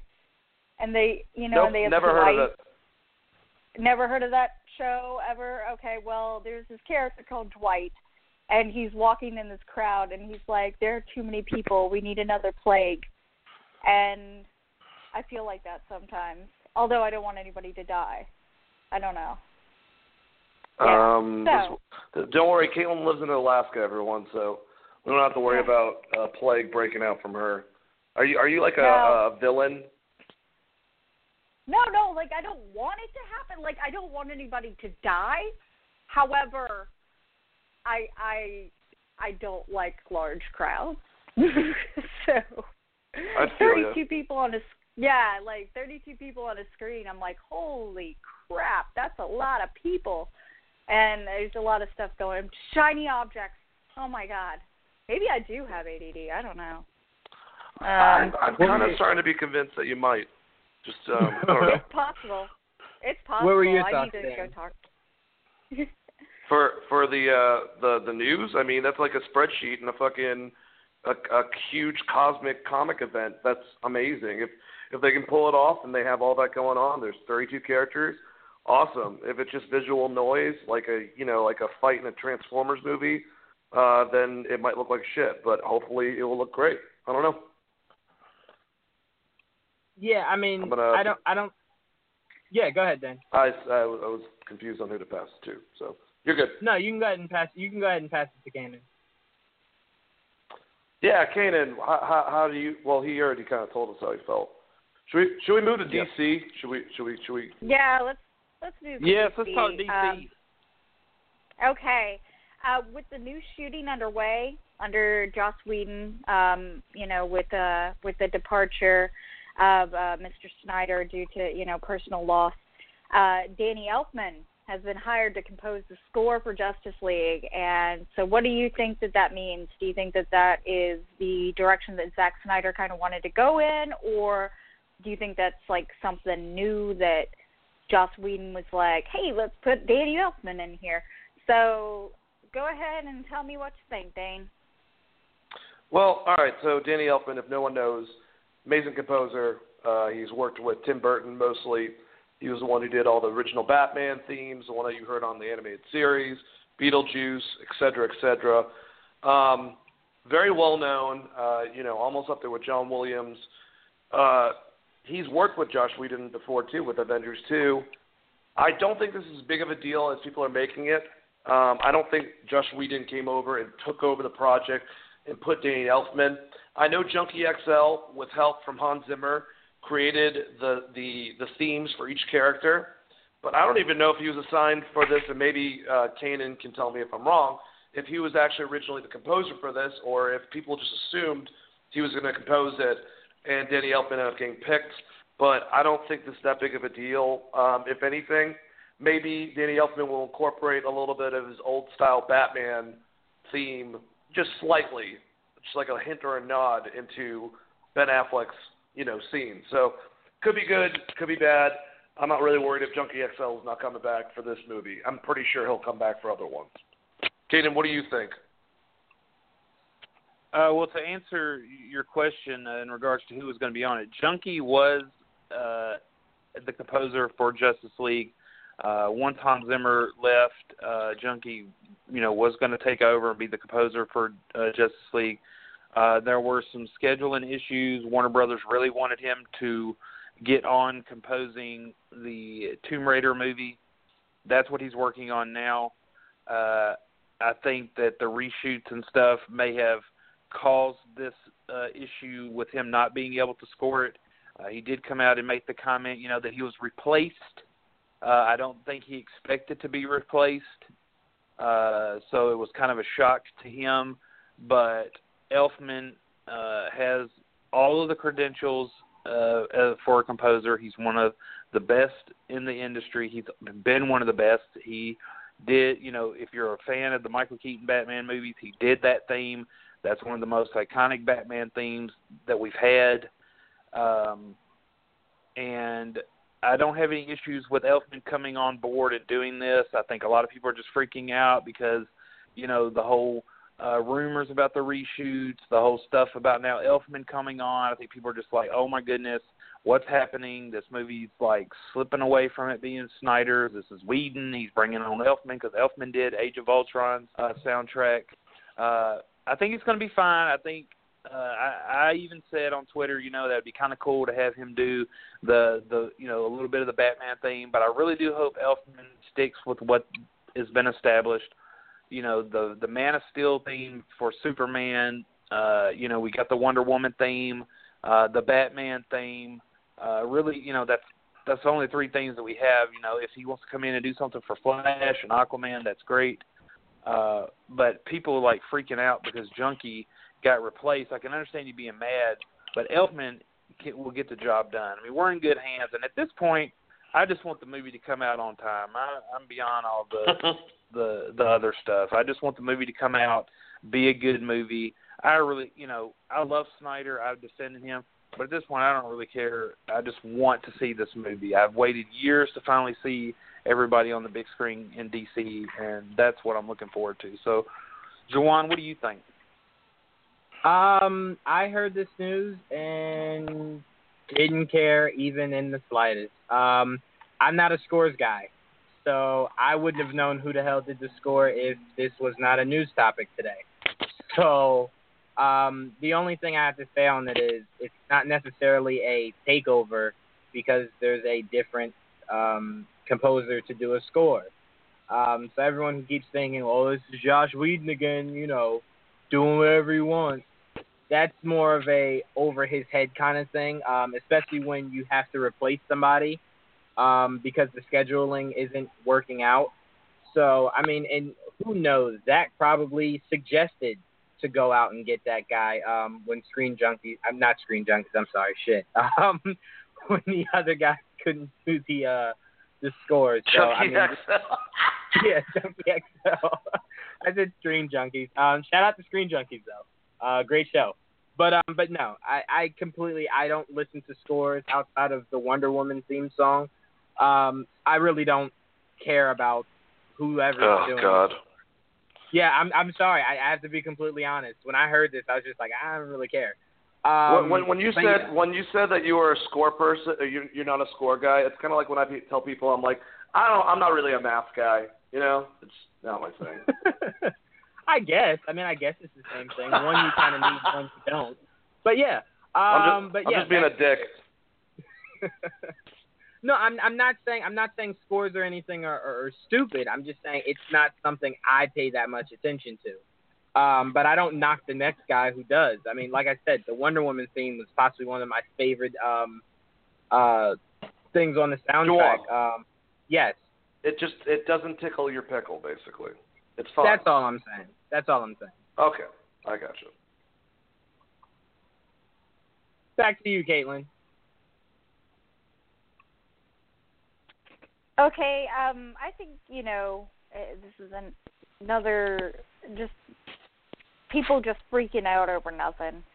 Uh, I don't think it's it's that big a deal. I think it was probably something that, um, you know, Zack Snyder. I mean, uh, despite his his personal uh, tragedies and stuff, you know, he brought Joss Whedon in to help out you know, Joss Whedon agreed. It was it was very friendly. It was very you know um, helpful, and uh, I I really don't see Joss Whedon just being like, hey, I'm gonna make it totally my movie and bring in Danny Elfman, um, and you know throw my friends a bone or you know whatever. So I I think it's just people are are just trying to freak out over nothing without you know it it's and I like I like the scores. I think that they really add depth to a movie. Personally, like I I pay attention to them, but that doesn't necessarily mean that you know Danny Elfman's a bad choice. He's obviously got some great c- credentials. Um, however, you know, like I said, Bum, think bum, bum, bum. Sorry. Oh, no, it's okay. I just I just think it's like kind of a much ado about nothing situation. I I think it's people who are gonna freak out over Joss Whedon taking over for for Snyder anyway. Uh, you know, right now they're just trying to find a reason to even more hate it. Um, and you know, I, I just don't. Those those are the kind of people who just can't be pleased. Uh, so we're gonna go ahead and uh, go to DC TV now. Um, with uh, Black Lightning showrunner uh, hopes to in- introduce the Static Shock and uh, open for Arrowverse crossovers. Tobias Whale to be the main villain in Black Lightning. So Dane, go ahead and take over. All right. Um, this is actually the one I'm excited. Probably, or well, we've had a slow news week, but some of the stuff they went over with it, it's going to be on a different world, um, much like Supergirls, but they're very open for crossovers. At this point, who the fuck isn't? Obviously, it's going to establish a universe that much more. That's not really that that that weird of a concept. The fact that he really wants to introduce Static Shock. All right, so there was supposed to be a web series uh, that never happened.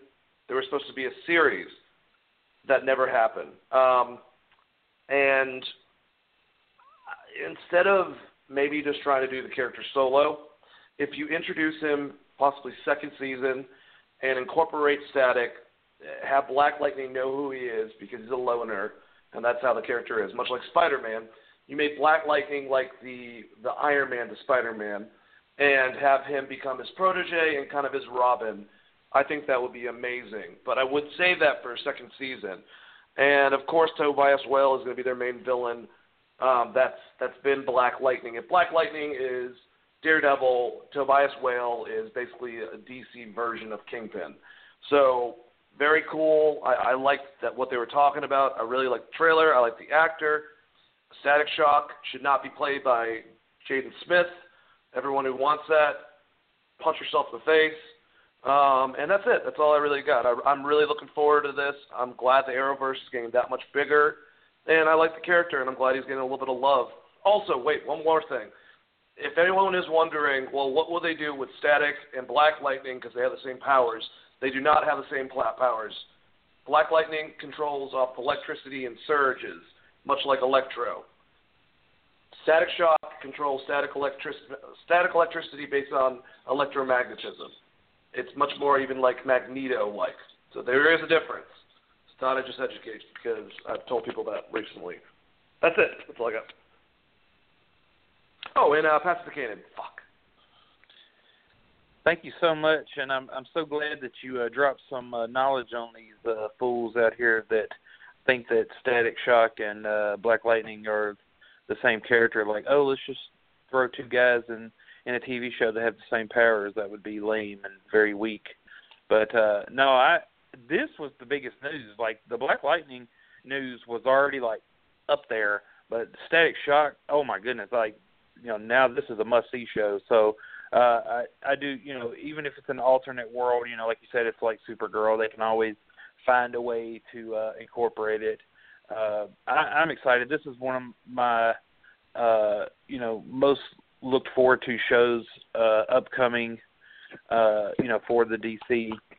Uh, I think it's got a uh, you know a pretty good cast. Uh, I'm with you though. Why do people keep wanting to cast Jaden Smith in anything. Like, why? I don't get it. Stop bringing his name up. Like, no, never, ever put him in anything else. So that, that, that's my take on it, Juwan. What do you think? Um, I think you should stop hating on Jaden Smith. Um, no, this is great news. Um, I think we knew at some point, uh, we hoped at some point it'd connect with the Arrowverse um, introducing Static Shock, I mean, that's just um, a logical way to go um, for like a second or third season. I think that'd be um, kind of how like it took a while for us to get um, Red Arrow and, and Arrow. It took a while for us to get Wally West's um, Flash. So I just think they'll they'll build it up. Like one of the girls will probably uh, befriend Virgil, and then they'll introduce it. Um, well, they'll amplify him in like the second or third season then he'll legit become probably part of the team, um, which will possibly be visually the dopest shit uh, CW has done with their superhero universe. Um, but yeah, I, I completely agree with Dane on on everything, and I can't wait for the crossover. Back to you, Dane. Oh, it's back to me. Oh, that's right. We're out of news now. So we're to try a couple segments for you guys out there. Um, I got one, and Juwan has one. Mine is called Pitch This. So I'm to pitch an idea that I'd like to see happen uh, based off of an interview with uh, David Mazouz, who plays Lil Wayne, aka Bruce Wayne, on Gotham. Uh, I'm just to basically, with Pitch This, there is no parameters of companies getting in the way of a crossover. You have pretty much free range. Uh, so if you want to do a Fox um, you know, movie mixed with Marvel concepts of like a story to get them together. This is the first one I'm putting in place. Um, so I'm gonna, I'm basically, I'm gonna go through mine and I'm gonna pass it to Kanan. You can comment on it if you don't have anything, Kanan. Uh, you know, just just comment on it and pass it to Juwan. If you want to add to it with another idea that you have uh, to connect two universes. So for tonight, I'm gonna go do it's, it might sound weird, but I'm to do television actually. I would love to see a crossover, like I said, based off of David's interview recently, between Gotham and Flash. Yeah, I know that Fox has the Batman rights uh, for the characters for their network, but if they were to be able to work something out, much like how UPN did with Fox, with Buffy and Angel, um, you know, with CW, it would be great to see Flash cross over. Now, Flash is the only one that can not only go alternate dimensions, but can go back in time. And so, for some reason, within the story of Flash progress, he has to go to a certain speed. It happens every fucking couple episodes, so it's not a weird thing for it to happen. And he goes, crosses through, and goes into Gotham's universe. David noted that Gotham is set in the past. Uh, that's why the phones are different. That's why the cars are different. It's very reminiscent of how they did the animated series by making it look much more old school in fashion. so by this time, if you didn't see in the last episode, spoiler alert, spoiler alert, David at age uh, 17 in the show uh, starts crime fighting basically. He starts dressing up in black and going after people in the streets and taking them out for the first time. Uh, there's also hints that he'll be training with Ra's al Ghul next season. So basically, next season we're going to see David turn into an 18 and then potentially a 19-year-old Batman, uh, which is very cool. So by this time period, we could have Flash go back there, some type of interaction between characters. If you could bring Cisco along, that could be really great between Harvey Bullock and Cisco. Uh, Commissioner Gordon just being completely like, what is time travel? Trying to get the Flash back, and just an imprint. And I would actually, this is the cool part, Flash tries to go back to his world, but goes back in the future of Gotham. And for the first time, you get to see Gotham in present time. You get someone like I've suggested, like a David Boreanaz, to play Bruce Wayne, and Batman remembers Flash from when he was a kid, from their first interaction, and helps Barry get back to his world. This would then introduce Batman within the universe of the Arrowverse, and definitively, like Supergirl has her world, and just like Black Lightning has his world, Batman has his, his world, and eventually a Justice League between worlds can be formed, like they keep on hinting at. Um, so that's the concept that I have. Kanan, what do you think of that concept?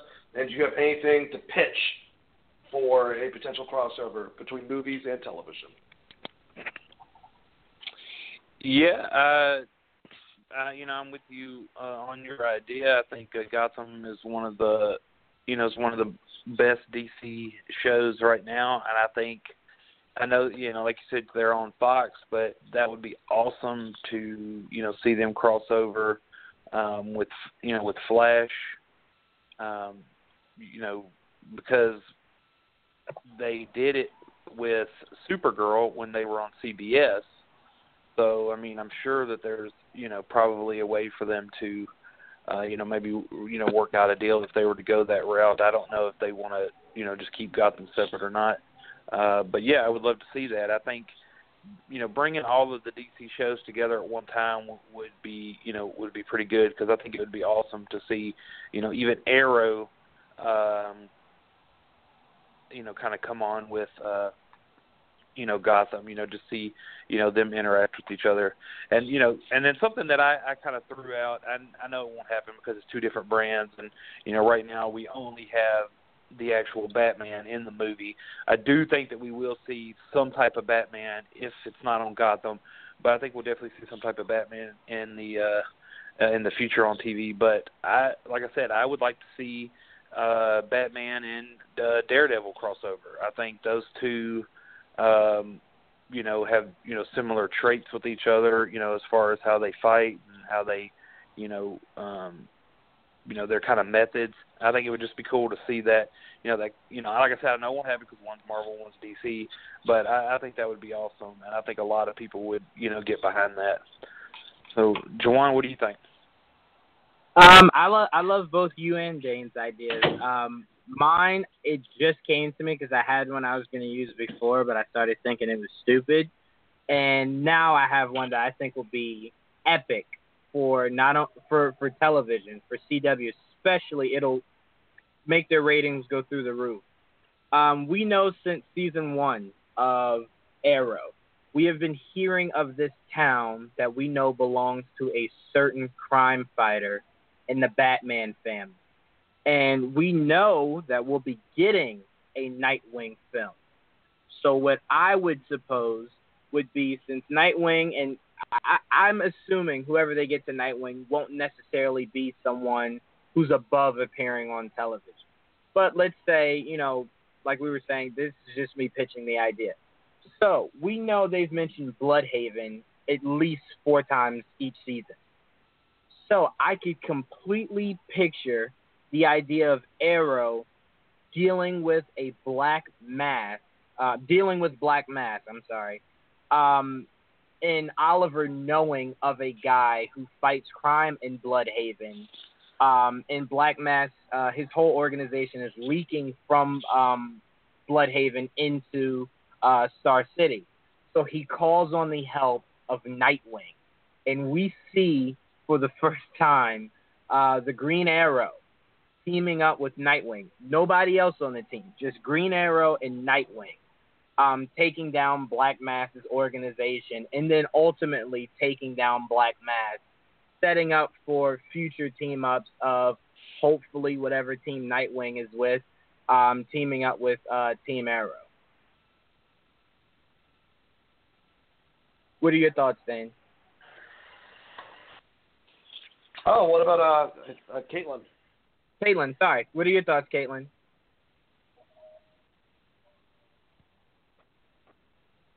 Um, I Okay. think um, I think that both of y'all have some like really cool ideas. I think that's great. I mean, I'm, I'm admittedly not a huge uh, DC TV person, so um, you know, and I know enough about the DCU to you know the comics universe to to know exactly who you're talking about and their characters and their backstories and stuff.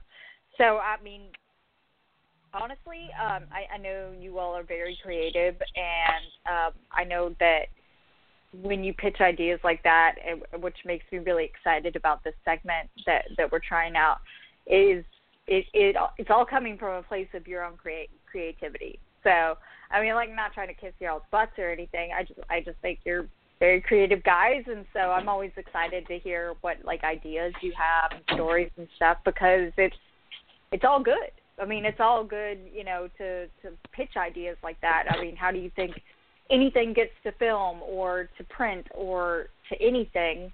Is it all starts with an idea, and it all starts with a hey, wouldn't it be cool if we did this? And uh, so I love it. I, I love doing that. I love taking that and just being like, okay, what will what would happen if we did this? Um, and, Well, and Kanan, um, Caitlin, you know, I, yeah, do you have any ideas? Like, it doesn't have to be DC TV. You can be X Men, whatever related, uh, crossover between Fantastic Four and X Men. Do you have anything that's like non DC? Just out of curiosity. Oh yeah, yeah, no. Um, I liked what Kanan said about the you know Daredevil and, and Batman in terms of like uh, you know I think that was very very cool because they are very similarly matched. Um, for me personally, huh? I um and and actually I said this on Twitter today, uh, and and it kind of stuck in my head. Uh, is some sort of crossover universe where you're able to incorporate the relationship dynamic of so many different um, superheroes uh, in like a marriage counselor type of way, like Jean Grey Summers and and Scott Summers, and like Emma Frost in in a I mean, in a counselor's office, like trying to resolve their marital difficulties. Like, I, you know, assuming you know nobody's died or anything. Um, and then you know, or, or just like it just seems like so many relationships and marriages and stuff are short-lived. Like, uh, you know, Sue Storm and and Reed Richards had marital issues during Civil War. Um, you know, it, it you it, it's really interesting that dynamic, um, and, and I just think it, it would also be kind of funny too to see you know these superheroes sitting down and, and having very like very real like marital concerns or relationship concerns about like who did the dishes last, you know, and and you know make it that much more relatable and human and funny and um and engaging. And you know and taking those kind of issues and then applying them to the superhero context because it seems like so many times like you have so many people within you know a comics creating you know standpoint or movies or whatever. It, it seems like nobody gets a happy ending man. Like nobody gets any kind of marital bliss or I mean, some of them do. You know, you have your iconic relationships, but I mean, like even Superman with Lois Lane, I, you know, isn't he with Wonder Woman now or something? I'm just like I it, I can't keep track anymore. It's like it's I don't know. I'm just like maybe I'm just romantic, but I'm just like nobody stays together anymore. Like I I'm not against divorce or anything. I just uh I just feel like it would be cool to have some sort of movie, TV show or comic book that addresses like relationship problems between the fictional characters that we know and love. Um because it's like uh well like like with the X-Men. You see like Scott Summers cheats on Jean Grey in Emma Frost's head and she just kind of destroys Emma Frost and then it's like and then she dies. And then he moves on with Emma Frost and I'm just like is is nobody gonna just like call this guy out for being a dick? Like he totally cheated on his wife. What the hell? I'm like, okay. Yeah, right, Wolverine. gonna- we're all just Wolverine will. Wolverine will Yeah. will tell him he's a dick. I mean, he's he's good at doing that. Uh, and Scott Summers basically is a dick, but I love that concept. And um, just uh, yeah, we should definitely try this more often. Just come up with some concepts and see how it works. I thought everyone had some great ideas, but uh, let's let's do Worlds Collide. Uh, Juwan, can you explain to us a little bit about this? What are we doing? All right. So in Worlds Collide, what I'm gonna do is um, every time we do this segment, I'm gonna give us this completely, um, you know, uh, crazy dangerous villain that we have to take um, heroes and or villains from both Marvel and DC and put together um, two characters uh, to combat this one super uh, villain. So I figured since this is our first time trying this this segment, I'm gonna go with a villain who I was talking to Dane the other day doesn't necessarily have a weakness. Um, so we all have to come up with um, two characters we think could defeat Doctor Manhattan. Um, because he is the one like we're in this scenario, Doctor Manhattan is a villain. I know he's somewhat of a hero, but in this scenario he is a villain. So we now have to come up with a team of two that can stop Doctor Manhattan. So I'll start with you, Dane.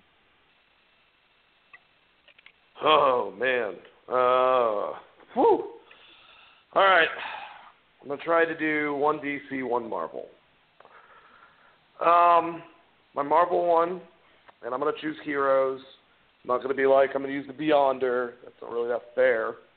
Um, so if I were to do like normal, still powerful as shit characters, Phoenix is a, definitely a good person. I think power wise uh, if she's working with someone else to be able to go against uh, Dr. Manhattan. We don't know the scope of Dr. Manhattan's powers. We just know the reality warping, and he can do a lot of, of stuff. Uh, but so can Jean Grey. I mean, Jean Grey, besides her energy blast uh, as as Phoenix, Phoenix can completely engulf and destroy universes. So she's got a lot of those aspects that he has. I don't know if she's still on the level that he is, though. I mean, he became basically a supreme god. So, you know, using someone as more of a villain, villain or hero with, with Dark Phoenix, I think is better than Galactus, which I don't even know what happened with Galactus. But my uh, DC character, to help her out, oh man, this is just ridiculous. Um, I am going to go Parallax. Uh, Parallax is Hal Jordan. Um, he completely obliterated the Green Lantern Corps, sucked their energy in, was influenced by the Yellow Corps's uh, power source, which was Parallax. Uh, he has a ridiculous amount of energy, pretty much the power of both the Green Lantern Corps and what would be the Yellow, Yellow Lantern Sinestro Corps power. So if you combine the two of them together, they're both godlike characters and they're both evil. Uh, you know, Dr. Manhattan was sensible. He wasn't evil. Uh, the other two would be ruthless. And if one goes down, I mean, it's probably going to be after Dr. Manhattan takes a lot. Uh, so the other person that's still around could be there to finish the job, basically. So I don't know if it would happen or not, but that's who I would pick. Kanan, who do you got to go against Dr. Manhattan?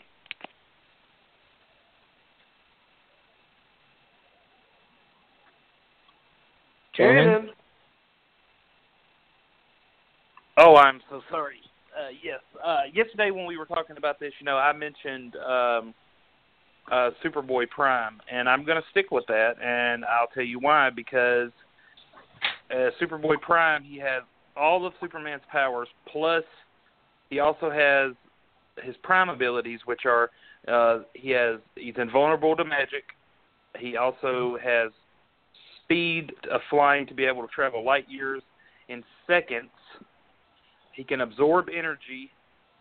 Uh, his freeze breath is able to freeze uh, a red star, and he also is immune to kryptonite. And his prime strength is he can move planets out of orbit.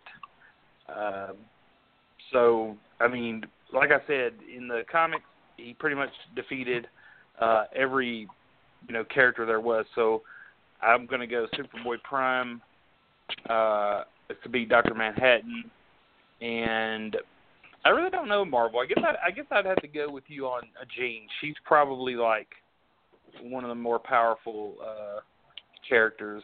Um if not him, then maybe maybe Galactus. Maybe Galactus could beat him.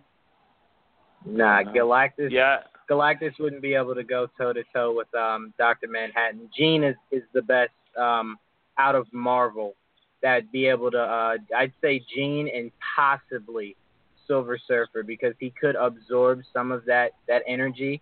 The main problem is containing it once you absorb it. Um, but no, I definitely Superboy Prime, like you said before. My my only thing is what stops um, Doctor Manhattan from just ripping Superboy apart. Um, and that's why I think Dane's pick of of Jean, who's more of a cosmic energy type of of, of being, can kind of go a different route uh, rather than just pure brute strength um, to defeat him. Um, and like like Dane said, when you get someone as powerful as the Phoenix uh, to go along with um, uh, what he was saying about how one could weaken Doctor Manhattan, hopefully enough that the other can come in uh, for the finishing blow. Um, but my choices were um, actually two DC. Actually, um, I said Superman with all of the Green Lantern's rings and the Flash. The reason why I said Superman with all the Green Lantern rings is with all that power, it'd be enough to at least distract um, Doctor Manhattan enough for Flash to go back in time and kill him before he becomes Doctor Manhattan mainly the only reason I know you guys are gonna say that's kind of like a cheapskate way out, but the only reason why I went that route is because we literally don't know enough about Doctor Manhattan to know what exactly kills him. Um, all we know so far is that he's uber powerful, um, but we don't know exactly what can kill him because they, he hasn't faced anything yet in the Watchmen comic that comes near his power. So we don't he's never been tested before. No one's ever been um able uh to be we haven't seen anyone strong enough to go up against him so i just kind of went the route of somebody um having the ability to go back in time and stop him before he actually becomes dr man um but caitlin before we can get back to to dane for dane to wrap the the show who who would you uh pair up to defeat um dr manhattan Ooh, that's I, that's a tough one. You've led like right out of the gate with some like something really tough, and uh, and and I'll try to be quick so Mr. Dane can go ahead and take us home. Um, you know, I agree with the whole Phoenix thing. I hate to be lame and be like, oh yeah, just Phoenix. Um, you know, uh, and, like totally take Dane and and uh, like take somebody's answer, but I I still like I've got Phoenix on my wall right now, like, and I'm looking at her right now, um, and I'm just like, hmm, yeah, I think she could do it. Um, I mean, having watched Watchmen as many times as I have, I, I, you know, like like you said, you, you don't really get the full grip of, you know, the the gravity of his powers. So I mean, it's just there's so much. He is tough. So yeah, okay. Um, final answer Jean Grey for Marvel. For DC, hmm. For DC, good lord. God, oh, this is such a tough question. Damn you. Um Oh, I don't know. I I like I really need to turn in my nerd card cuz I am drawing a blank right now. Um Hmm. I damn it. I'm just yeah. I'm drawing a blank. I I'm just gonna say Phoenix is on her own. well, and maybe I don't know. Maybe Diana and Phoenix. Maybe like girl power team up. They can both take on Doctor Manhattan because you know she's like a demigod. I think I think she could handle it. Um, Whooping that ass. Yeah, yeah. I think you know.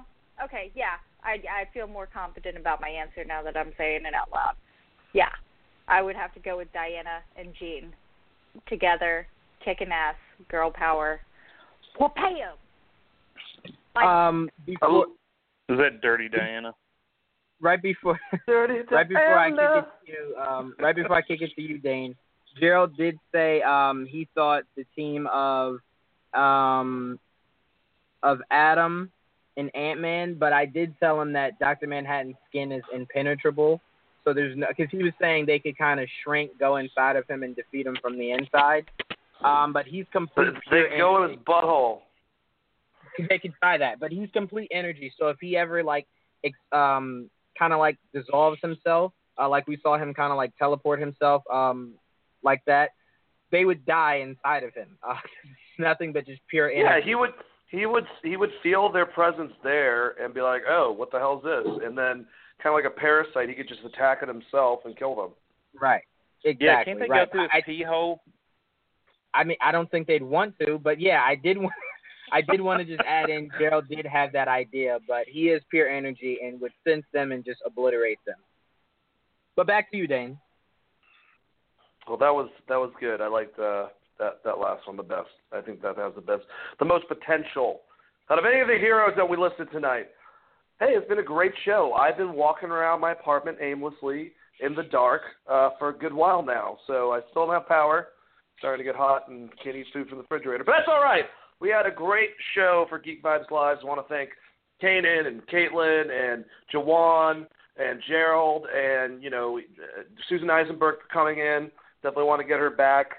And if I can get Slice and Dice, that jazz album with Cal Dodd and Kevin Conroy in the mix, I don't even need money. I mean, I like money, but I don't even need it.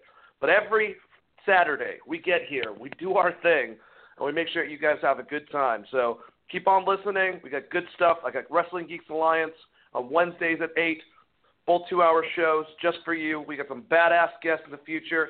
We've always had badass guests. So keep on listening. And since Juwan doesn't know Danny Elfman, I'm going to play this to go out. Um, so, second. All right. Hold on, hold on. And the wonderful theme of Batman. We'll exit. Thank you, Geek Vibes Ministry, and have a good night.